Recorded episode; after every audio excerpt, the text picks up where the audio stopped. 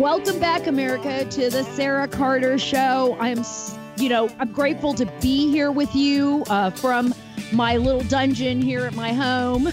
Social distancing, like all of you are right now, wondering when is this going to end? Will it ever end? Will we ever go back to normal? All the same questions you have, I have. That's why today we have, uh, I'm really, really grateful that we have both uh, the chairman of the Freedom Caucus, Andy Biggs, congressman from Arizona, as well as Senator Marsha Blackburn, who will be talking to you today about the latest developments uh, from Capitol Hill on the coronavirus and when we will all be hopefully returning back to a normal life. Uh, this is something that I know for all of us sitting at home, we feel like, I, at least for me, I don't want to put words in your mouth. I know you're sitting out there at home, probably working out or in your kitchen or reading a book or thinking about what your future is going to look like. And I know there's 20 million Americans right now who have applied for unemployment. 20 million Americans. And right now, the latest report out of the Commerce Department shows that basically home building is down 22.3% in March from the last month, from February. Those are not good signs. And it's it's very concerning. I'm with you on that. I'm just as worried. Uh, spring break right now, so I'm not actually doing a lot of homeschooling right now. We're doing a lot of other things. Uh, and starting on Monday, back again to homeschooling full time, uh, along with trying to balance that out with work. So we're all in the same boat. But before we get to coronavirus, uh, the World Health Organization, China, uh, issues within the administration in dealing with these uh, enormous crises that are that we're all facing. I want to get to a story that we absolutely have to discuss. It's a story that I broke on saraacarter.com. So you could go there and read the story yourself. And I'm taking you back, yes, to one of the biggest stories that we have dealt with over the last three and a half, four years. And that is uh, President Trump and the investigation by the FBI into what they said was a conspiracy with Russia. Remember that? Remember that big story? Christopher Steele, the former British spy that put together this totally debunked, salacious dossier that was, by the way, based on Russian disinformation. But let me explain something to you clearly. It wasn't that the Russians fooled James Comey or John Brennan or James Clapper or any of the people on the Crossfire Hurricane team that were then under the Obama administration targeting President Trump. They knew it. They knew it from the beginning. They knew that the Russians were giving a British spy, a foreign spy, disinformation on the president of the United States. And before that, on then candidate Trump. And I want you to think about that. How was the system weaponized? And everything they tried to say about Trump is actually what they did. Is actually what they did. They took information from the Russians, knowing it was false about him uh, you know, the salacious information. Remember that about the pee tape, about how he hired prostitutes to urinate on a bed that former President Obama and Michelle Obama had slept in at some hotel in Moscow.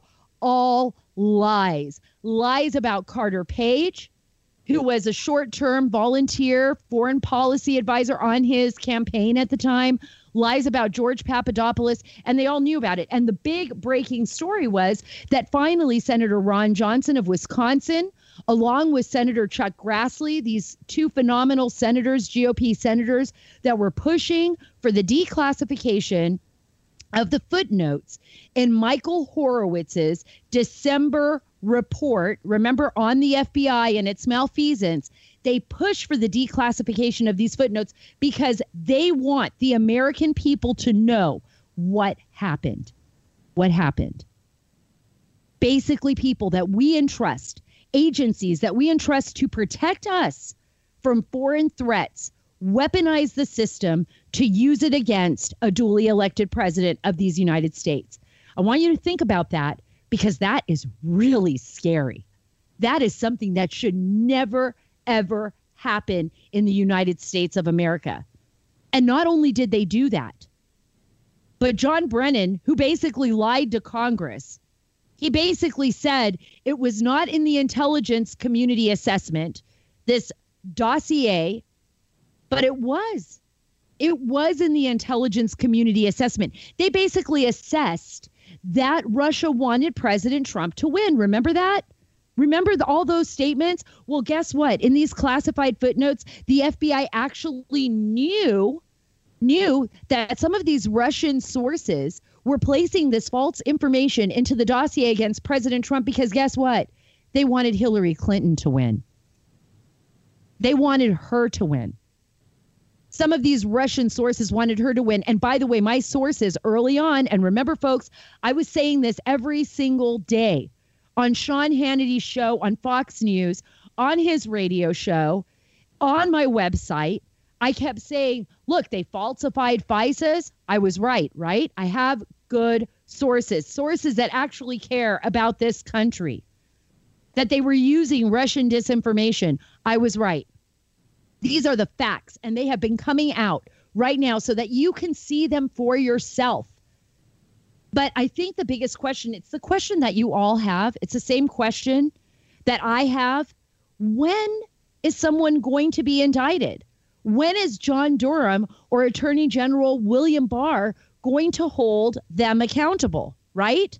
Them being the people that were doing this to our country, the people that divided our nation in such a way, in such a way that Republicans and Democrats, even family members, weren't talking to each other anymore. They basically called the president of the United States a Manchurian candidate. And I was up against a really tough crowd. And so were other journalists that were on board and writing the truth and investigating. We didn't take John Brennan's word for it. I interviewed John Brennan in 2016 for one hour on Sinclair Network, an on camera interview in t- December of 2016, by the way. I interviewed him.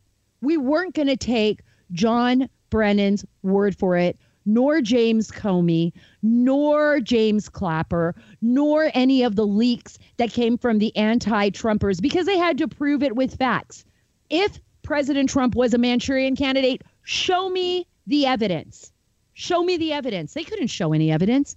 But guess what? There was a mountain, a mountain of evidence showing just the opposite, showing just the opposite.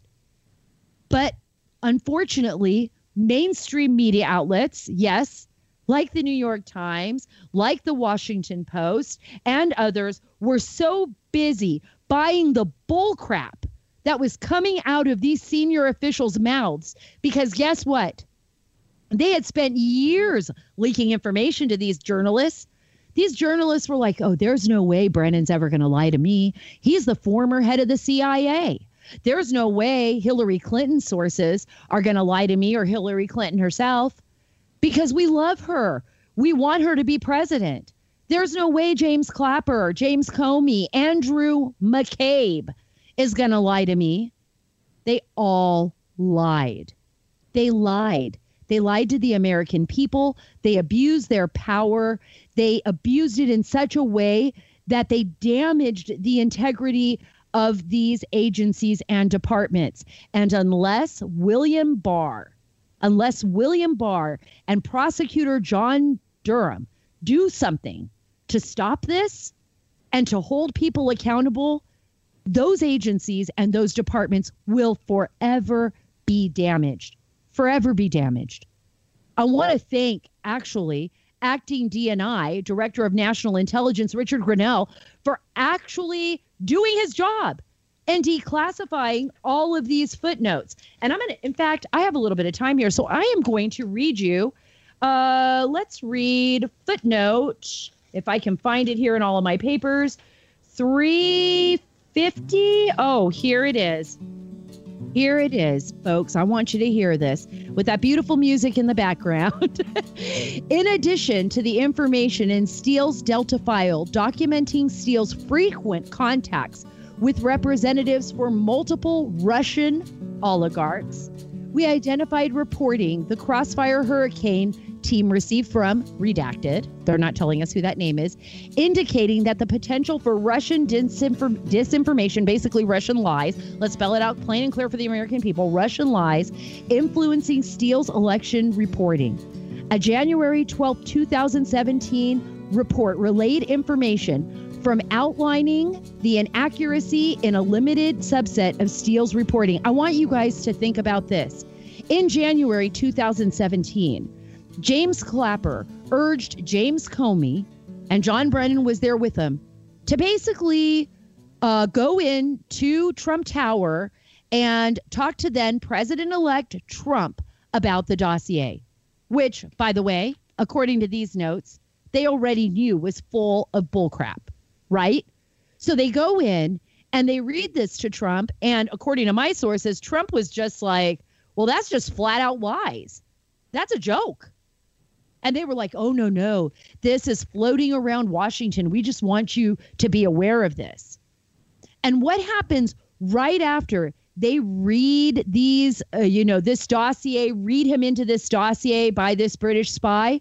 Uh, somebody leaks to CNN that they read in, they basically advised the president on this dossier therefore making the dossier, which, by the way, no news agency would publish before that, a legitimate news hook. And then CNN reports on it. And remember, the whole dossier was released by BuzzFeed. People, what we have been through over the last four years, I want to say three and a half years, has been incredible.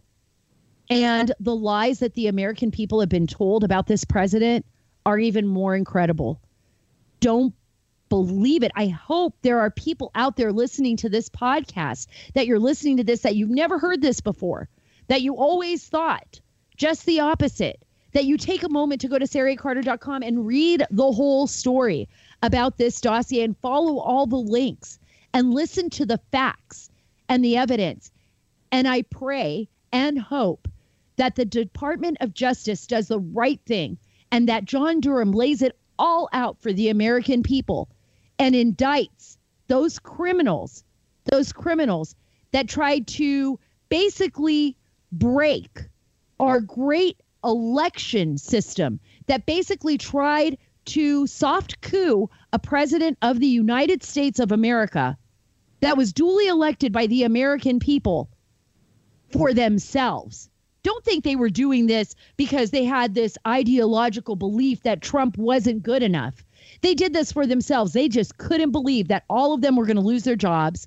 They couldn't believe that they were no longer going to be in control. They've been in control for so long, this deep state bureaucracy.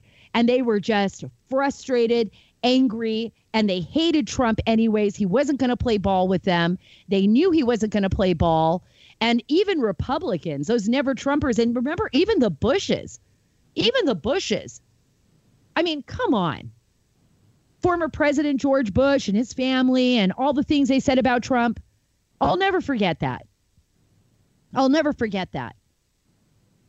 And thank God for the American people and thank God for our Constitution and our founding fathers that developed a system that allowed the American people to have a voice and the American people voted for President Donald Trump. End of story. He is president. And come November, there'll be another election. And we'll see what happens then. But right now, right now, we have to be aware of the facts. We have to know the truth. And we must, as Americans, I mean, people have to be held accountable. That's it. People have to be held accountable so we could go back as Americans to being the greatest nation on earth, standing on principle, and having faith in our systems of justice. Now I'm going to segue whoosh right over into the biggest story right now of the day, and that is coronavirus, right? That's what we're dealing with. I mean, this is it. I mean, we are all living under some kind of uh, totalitarian lockdown uh, in an order to uh, basically mitigate and fight this virus that is a deadly virus. And we are hoping, we are hoping that what we have done makes a difference and that we are saving lives. But we really have to think about what's happening here. I, I am, I, I know that when you hear Congressman Andy Biggs and when you hear Senator Marsha Blackburn speak, they are going to bring it back to America. We're going to bring it back. We're going to bring it back to the power of the American people and what we can do to move forward as the president deliberates with the governors and tries to figure out a way to get our economy back. 20 million unemployed right now and 22.3% drop in home building. That's just crazy when we came just weeks ago, five, six weeks ago, from one of the greatest economies we had ever seen. We had ever seen since maybe the 1920s. So, what happened here? How did this all change? And that's what I want them to talk to you about. I do want to play a really quick clip because I, I don't want to leave this out. And before we go, before we go to the chairman of the Freedom Caucus, Andy Biggs, Adam, can we please play? This is a flashback a flashback of the World Health Organization, Dr. Tedros, on January 30th about China's transparency. And I want to bring this up quickly because this is the reason why President Trump wants to pull the funding and why he should pull the funding from the WHO. As you know, I was in China just a few days ago where I met with President Xi Jinping. I left in absolutely no doubt about China's commitment to transparency and to protecting the world's people, and which has been met by an unprecedented response. As I have said repeatedly since my return from Beijing, the Chinese government is to be congratulated for the extraordinary measures it has taken to contain the outbreak. Despite the severe social and economic impact those measures are having on the Chinese people. In the pocket of China. Folks, don't let this fool you. They are in the pocket of China.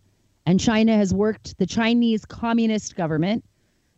That's what I'm referring to, not the Chinese people, but the Chinese Communist government.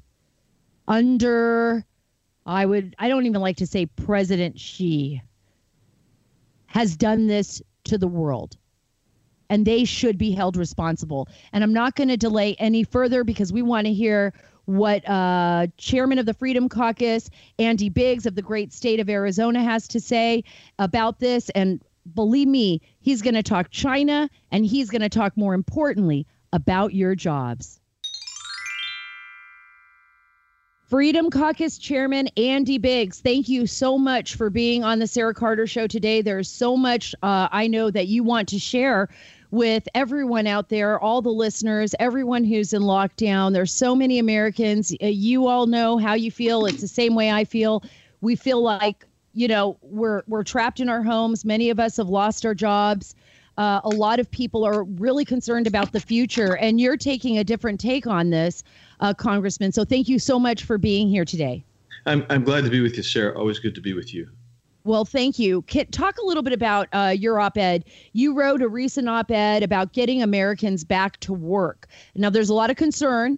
There's a lot of people out there that say, no, no, no, we're not ready yet. We got to keep the lockdown going. We've heard uh, Governor Andrew Cuomo out of New York. We hear people, you know, a lot of Democrats and a lot of Democratic states saying, well, we can't do this yet. But there are there is an enormous frustration across America. We've seen it in protests in Michigan, here in Virginia now across the country, people that are losing their jobs.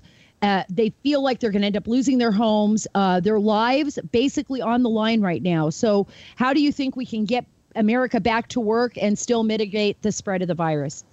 Well, you have to realize, Sara, I mean, just numbers out um, this week uh, uh mean that we're well over 22 million people in the last month have lost their jobs. So we've got to get back to work. So, look, if you can go to a grocery store um, and you can socially distance. In Arizona, you can go to Home Depots, uh, and they're packed. By the way, they're they're, they're busy, um, but everybody's social distancing.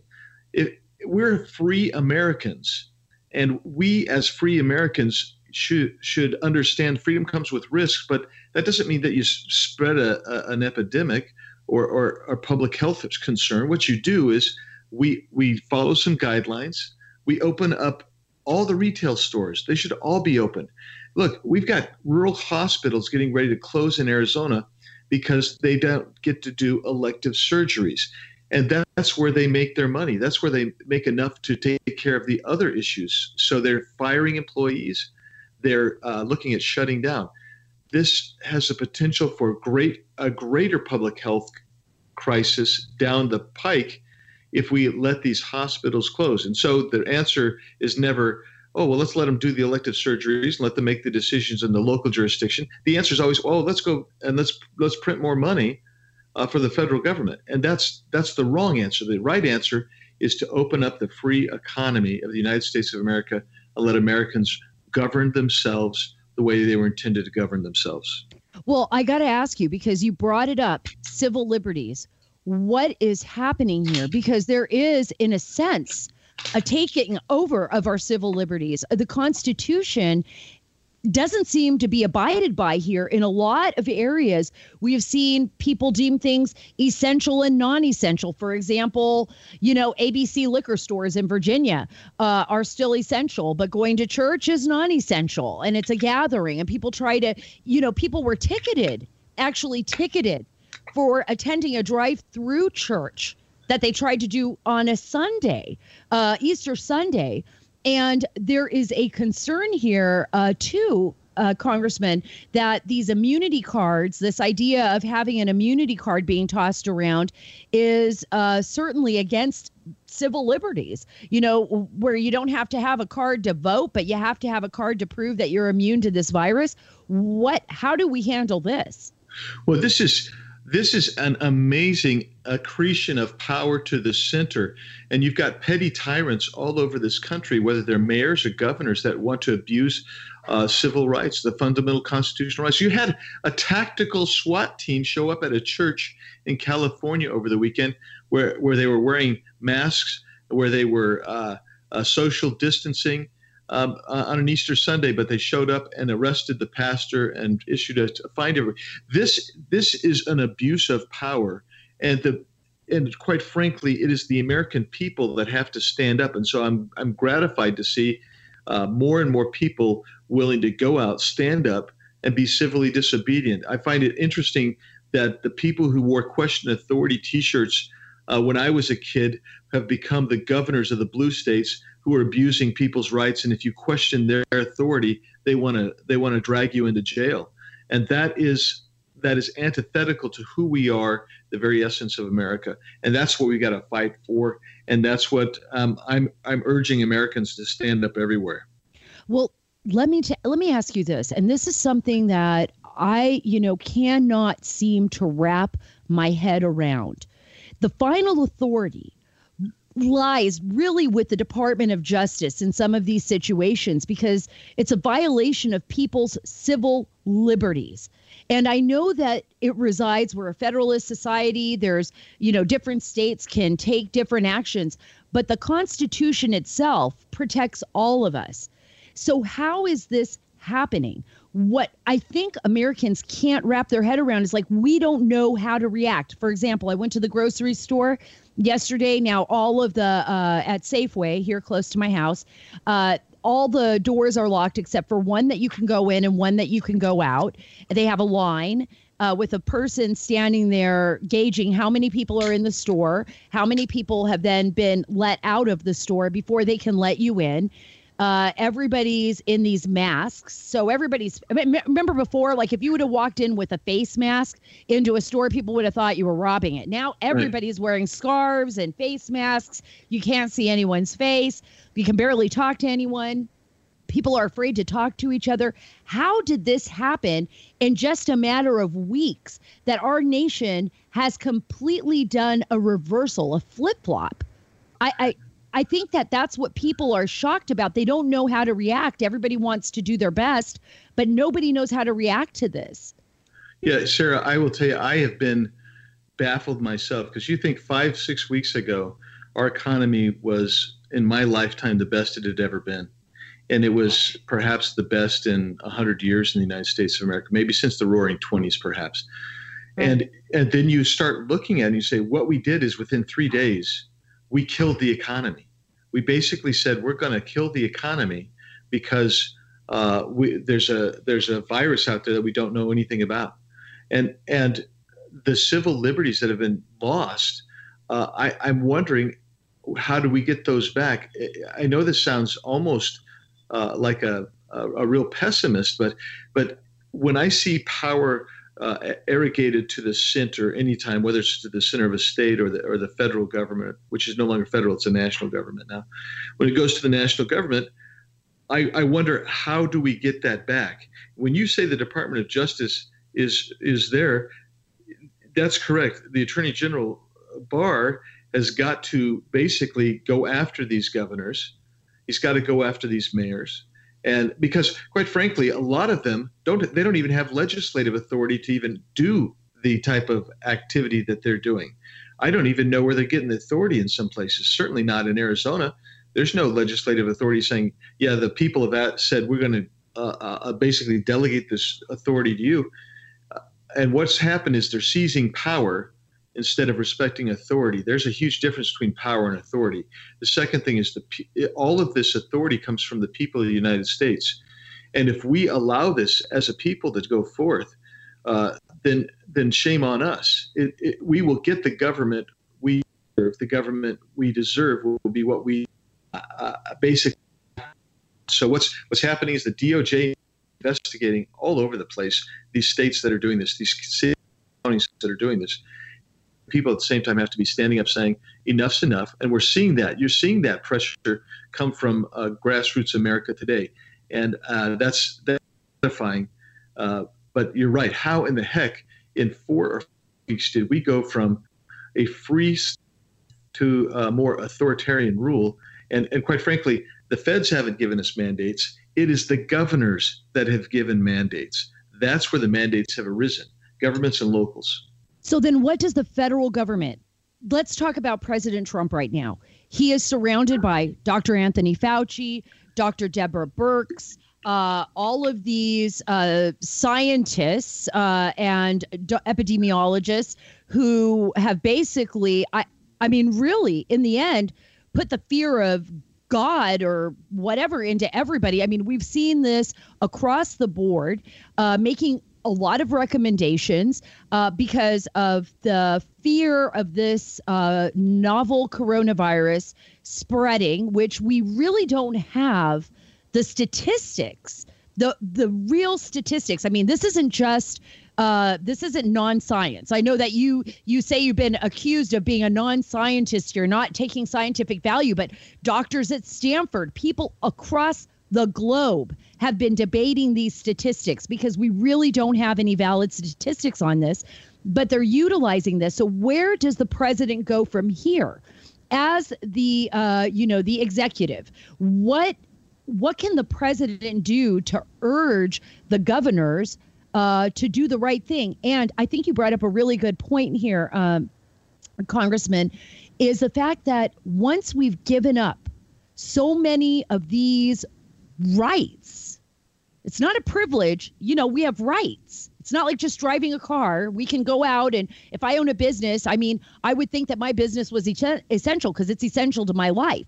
But once we've given up all of these rights, how do we even get those back if we're being pressured under fear that you know a lot of people that want to reopen their businesses and want to do things are being pressured under fears by by folks that are saying, "Oh, well, you're going to get people killed." Yeah, I mean, this is the this is basically if you I know you have, well, but if anybody hasn't, I would just say if you study authoritarian uh, nations and how they get to the point. Uh, ultimately, usually it takes them some time to get there. I mean, look at us; we haven't even had a revolution; we've just basically surrendered. Um, you you begin turning people on themselves, and that's what's happened in this country. We have turned people uh, against each other. Uh, you know, I had a constituent call yesterday. Her daughter, uh, you know, uh, has a young a child. They're at they're at a park. Nobody else in the park. Some lady some lady's driving past the park. First of all, she's driving. What's she what's she doing out if she's supposed to be uh, sheltering in place? And right. she she feels obligated and permitted to stop her car and yell at this mom and her child in the park with nobody else around, saying, "You're killing people. You you're you're going to kill people because you're out here." That is the kind of hysteria uh, that is being capitalized by people who want to abuse power. And one thing we know is is when people get some power, think they've have, got some power, is they often abuse it, and that's what we're seeing here. And we have just got. And Sara, you, you've made the great point here is that the scientific data is is not conclusive on this by any stretch. The the policies are not conclusive. I mean, you look at Sweden and Japan, um, mm-hmm. who stayed open they what they did is the way I think it probably should be done, and that is you you isolate your vulnerable population with permission. You test the people who are who are dealing with them so they know who's who's health, healthy and not. And and then you let everybody else work and open up. And you know what? You save your economy and you also reduce the community spread. And this is this is the way you should do it. I mean, but this this approach where we're going to take away people's rights and we're going to tell them that, that if you leave your home that uh, you're killing people and we're going to put this kind of social peer pressure and you've got governors and mayors encouraging people to snitch on people to tell people cuba that's this, cuba that's, that's, right. That's Russia. That was the former Soviet Union. That happens in the tribal lands in Pakistan, you know, where people are turning people in. And, and a lot of times people will turn in their neighbors just because they don't like them just because they don't like them, like, oh, they were outside. I hate that neighbor anyways. You know, I'm going to turn them in. There was a police officer, well, a former cop in Colorado, who was actually taken handcuffed in front of his six year old daughter. Yes. Do you yep. remember this? I do. Because he was out in a park playing ball with her. This is not America, people. I mean, I understand we do not, we don't want to get sick, but people get sick all the time. People die all the time across the globe, and we want to mitigate the spread of this virus. But are we willing to give up what makes our nation so great and so uh, envied by people all over the world? I, I really. I cannot fathom. And I think the the big question I have for you, Congressman, because you are the chairman of what I consider to be, I mean, the greatest, the greatest committee of all, on the Hill. It's the it's the Freedom Caucus. It's freedom. It's based on everything we are, and it's keeping those checks and balances.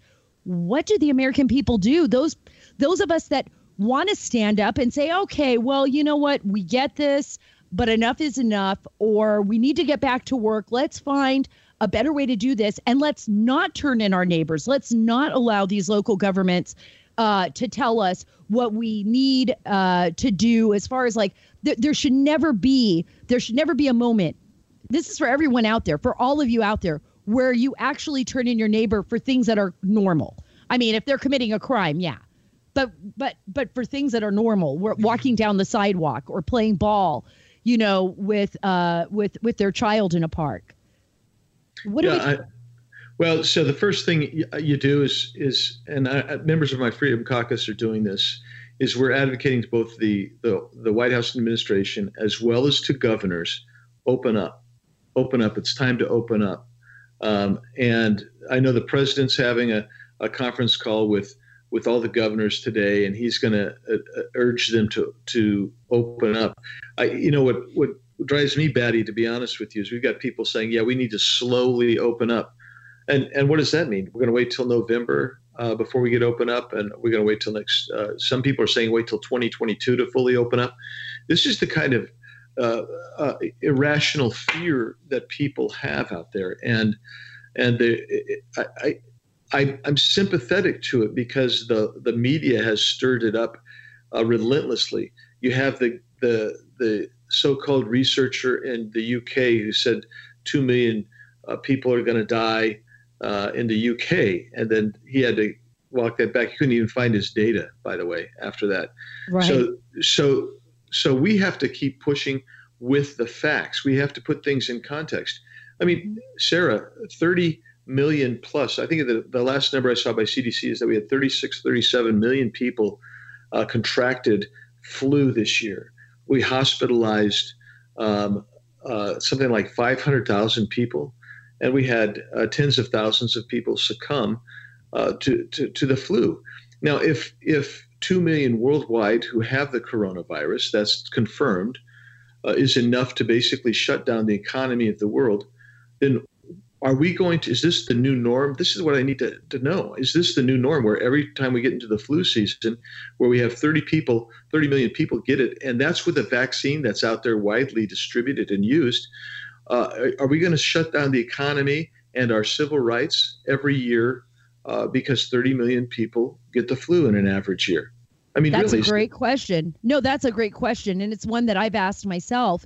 And another question is they've talked about a second wave coming in the fall of coronavirus of this novel virus you know well what does that mean does that mean we reopen in the summer maybe and then we shut down again i don't think our economy or our nation can actually survive that and the american people and that's a really important point can we make it as a nation can the world economy make it, it with these continuous shutdowns. And I'm going to leave the last word for you. I, I, you know, I don't. I don't want to sound like we're not going to have a chance. I mean, I, I really believe there's hope here, and maybe the president will uh, be able to talk some sense into these governors. Uh, but if you were on the call with them today, how would you address them? And then I'll leave the final word to you. Well, I would address them this way I'd say, look, you know, you have your populations are uh, itching to get out to work. Many of you have issued stay in uh, shelter in place orders and and are trying to enforce that as if it's law. Uh, you, you don't have the authority for that. That's the first thing I say. That we should tick them off. That I'd say that. But then the second thing I would say is uh, your economy. If you don't allow it to proceed forward in as normal a fashion as possible, uh, the fact that people are under the stress of lost way, uh, lost jobs, lost people who lose their their businesses they're losing their entire life savings in many instances. You have the increase of we've seen uh, uh, uh child abuse go up. We've seen uh, deaths by child abuse. We have domestic violence going up. We have suicide rates going up. We have alcoholism and you have drug abuse that's increasing. These pathologies uh, will not go away. We have got to face this in a more rational tone, and the best way to do it is to let people be Americans. I trust the American people. The reason, the only reason I'm optimistic is because I do trust the American people. These people are creative. They're ingenious. They they they will respect guidelines to make to not spread a public health public health contagion. But you know what? They uh, they are ready to go. Let them go. Unleash your people let them be the best they can be. Wow. Yes. Woo! Thank you. That I know, Adam. Did you feel like I was like that? You should be on that call today. you should be on that call today, Congressman Biggs. You should be on that call today with the president. He I, I hope he hears this. And I, I tell you this, you're right. I have faith in the American people. I have faith in our nation, just as you've said. And your common sense your common sense. Common sense wins out overall. And thank you so much for being on the show today. I can't I can't thank you enough. Thank you, Sara. Thank you for what you do. I really appreciate it. That was a great interview. I love having Congressman Andy Biggs on here. He is the chairman of the Freedom Caucus, such an important committee uh, on the Hill because they really focus on you, the American people, and your rights and your civil liberties. So I, I'm bringing him back on as much as I can get him. I will bring him back. But I also have another great guest. She's been on the Sara Carter show before. It's Senator Marsha Blackburn from the great state of Tennessee. And the reason I have Senator Blackburn on, and I've brought her on before, is because she works 24 7. She She's nonstop. You can follow her on Twitter, go to her website. She's amazing. And she's really actively involved right now in what it's going to take to get Americans back to work. What is it going to take? And also, you know, taking every precaution to ensure that American lives are saved. So let's get right to her. Senator Blackburn, thank you so much for being a special guest here at the Sara Carter Show. I'm so happy to have you on from the great state of Tennessee. And I'm very excited to have you on uh, to talk a little bit about your public service announcements uh, during this coronavirus and a little bit about your platform and where you stand on China. So, first, thank you for being here and tell me a little bit about those PSAs.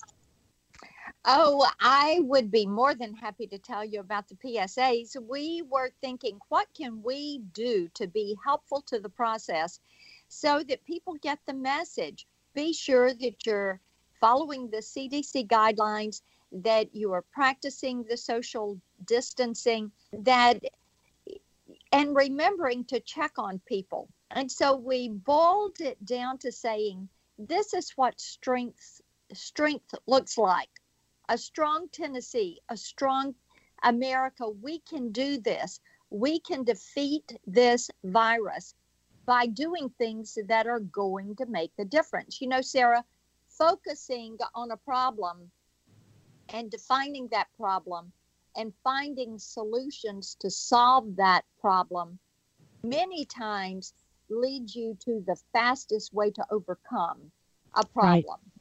And that is exactly what we thought. We said, this is strength.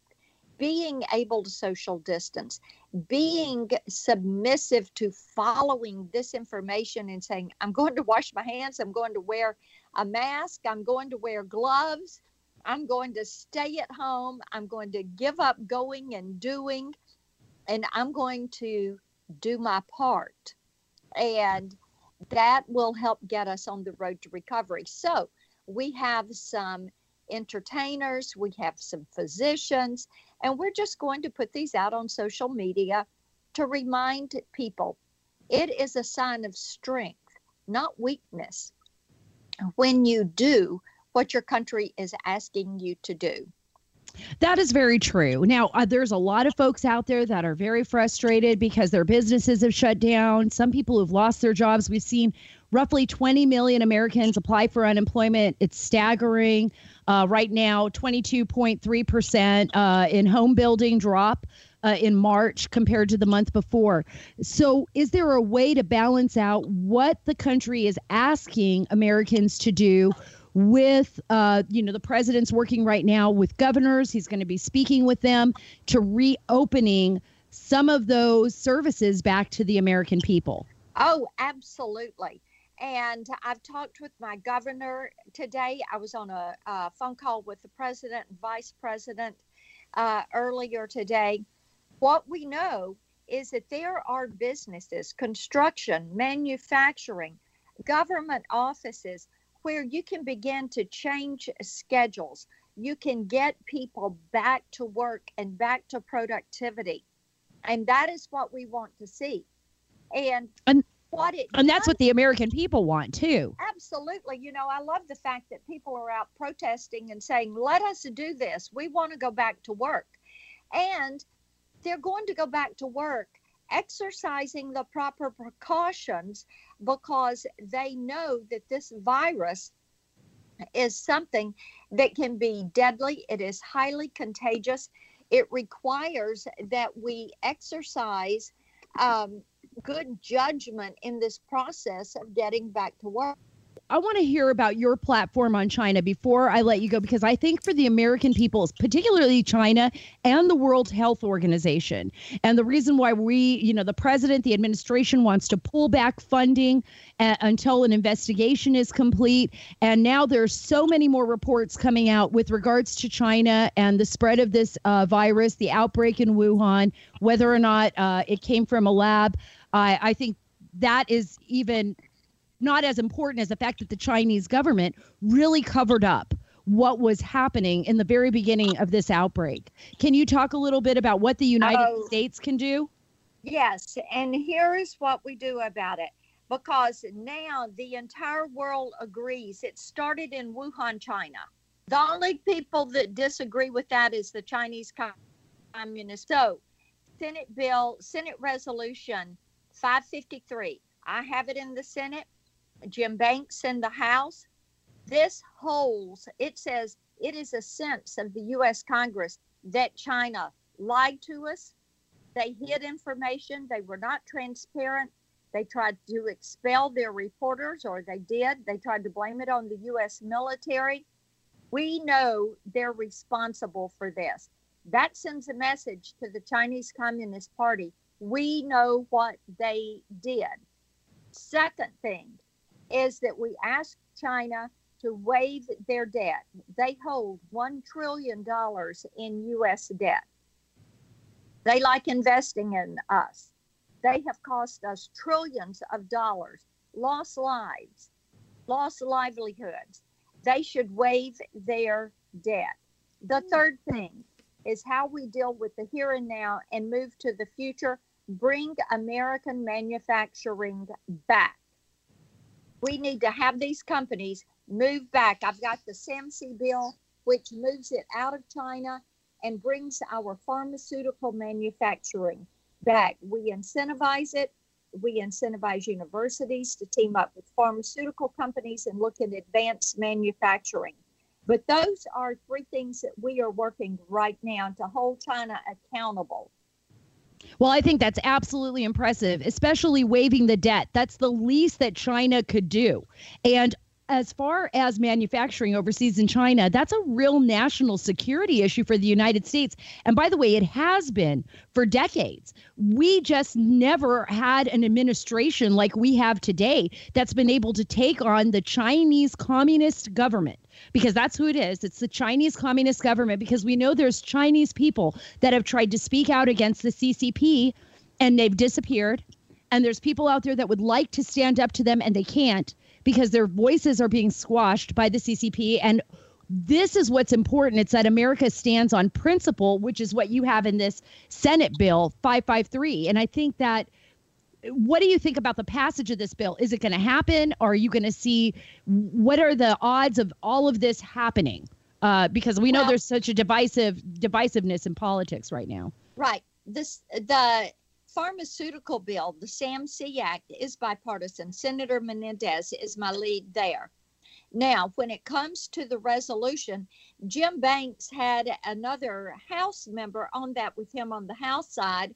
And I guess they got a phone call from Nancy Pelosi because after they introduced it as a bipartisan measure, it became a Republican bill. The guy came off the bill, if you can mm. believe that.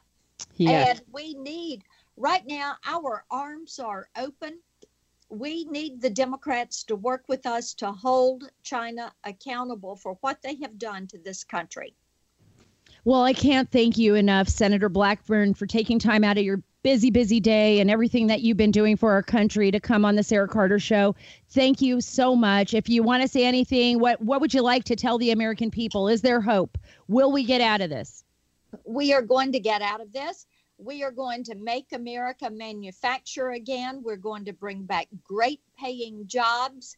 We want you to stay in touch with us. You'll find me, Marsha Blackburn, on Twitter, on Facebook, Instagram, and our website, blackburn.senate.gov.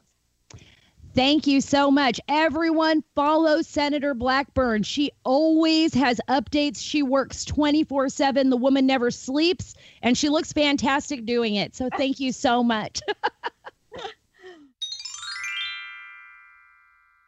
Senator Blackburn, and by the way, Congressman Andy Biggs are right. This is all about Americans control, having trust in the American people, having trust in us. We're going to do the right thing. This is America for crying out loud. We don't need to be babysat. We will do the right thing because we care about each other. We're the most giving nation on planet Earth. We give more.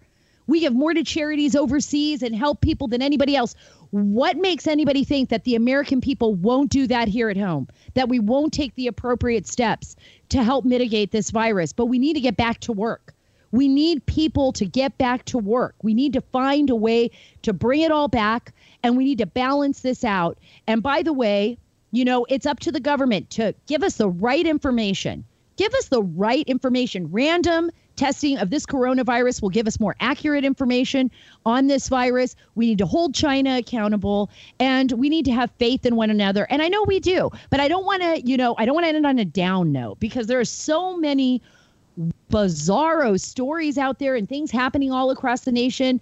Adam, could you fill me in on some? You had been talking to me earlier about some some stories out there that I wasn't even paying attention to while I was so busy working on Christopher Steele and all the breaking news on on the dossier. Can maybe fill me in on some stuff that's happening around the nation and I'll give my two cents. I need to hear what you think about this because there are rat wars taking place in New York City. You know that there are tons of rats. Our listeners know that. And they feed off of the food from the restaurants, but the restaurants aren't open. So now there's a territorial war between rats and it's starting to take over to the homeless. Have you seen this? Okay. This is so crazy. It's so America. I don't know if you saw this story, but I'm here to tell you about it because I didn't even know about it till Adam brought it up because I was busy on so many other things. But the rats in New York are starving. They're like eating each other and they're attacking homeless people. And this is because there's no restaurants open, so there's no food out there for them. And apparently, I've been, you look, I have seen them in New York. I have traveled to New York many, many times, have seen the rats. By the way, I've seen them in LA because I, I go there all, well, I was going there at least once a month because I would do Steve Hilton's show, great Steve Hilton, and these, these ginormous rats. I don't know what I would do. I mean, the New York Post has this incredible story. Uh, starving rats are resorting to war and cannibalism to survive corona lockdown. To survive the coronavirus lockdown, not corona beer. I, I know I didn't say the whole word, but coronavirus lockdown. Scary story. And and that segues, by the way, Adam, and Jenny Terre, who is here as well. We're all in different states. Remember that? Uh, to San Francisco. I mean, here we have Nancy Pelosi, you know, House Speaker Nancy Pelosi and Chuck Schumer not giving money basically to small businesses now. There's, you know, there's a cap right now. That's it. We've used it all up. It's all gone. So Congress is trying to figure out a way to get more money. Let's get that money. But, you know, Nancy Pelosi and Chuck Schumer, politics again, basically putting the kibosh, not wanting to release funding to the bank. So everybody who didn't apply yet, guess what? You're getting a message that says they don't have enough funding until uh, Congress passes this next bill, this extension of funding. Uh, so, but while that's happening, I was looking at stories in San Francisco. It is a utter disaster. The streets are filthy. There are homeless everywhere. Have you seen this, Adam? It's not. I mean, it's always bad in San. There's a lot of homeless in San Francisco to start, but this is just this is the beginning where the animals are really starting to come back for their stuff. You know, you see these monkeys in um, where is it Taiwan? I believe it was monkeys in Taiwan, all in the streets because they're used to the food that a lot of the people are are, are typically giving them. But now there's nobody there to give them food, so they're just roaming everywhere. Oh, I did see that. That was an incredible story. I don't know if that was Taiwan. I think that might have been India. I'm going to look that up right now. But I, in I, India, I believe I, it was. Either way, I just feel like the animals are coming back for their stuff. Yeah, they're they're hungry, right? Um, mischievous monkeys take over government buildings in India. Thank you.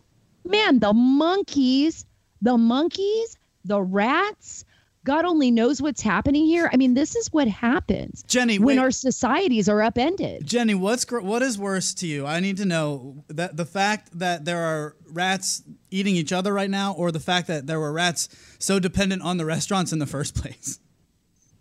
well, I think it's just it sounds insane because when I think about it, and I think about just stories I've seen before coronavirus or stories Sara's covered, if you take out the word rat and you put in like Mexican cartels, it's like the same thing because it's you're hearing now that there's turf battles with, oh, with yeah. rats. It oh, just yeah. sounds crazy. This is unbelievable. Yeah, Jenny, it sounds like sci-fi. By the way, I didn't realize Jenny was was able to communicate with us right now, and I'm so grateful. That and I, I thank you, Jenny, because you're absolutely right on these rat wars. It's like we are reading something out of a sci-fi novel, and you're right. If you put Mexican cartels in there, it would sound. Although I don't know if Mexican cartels would be eating each other, Zombie, but who knows? Zombie wars. you put zombie, zombie in there. wars. There's definitely some form of barbarism. So Oh, God. Yes, it is. It is, and and definitely zombie uh, would fit right in there, and that really is actually kind of scary because I want you to think about this.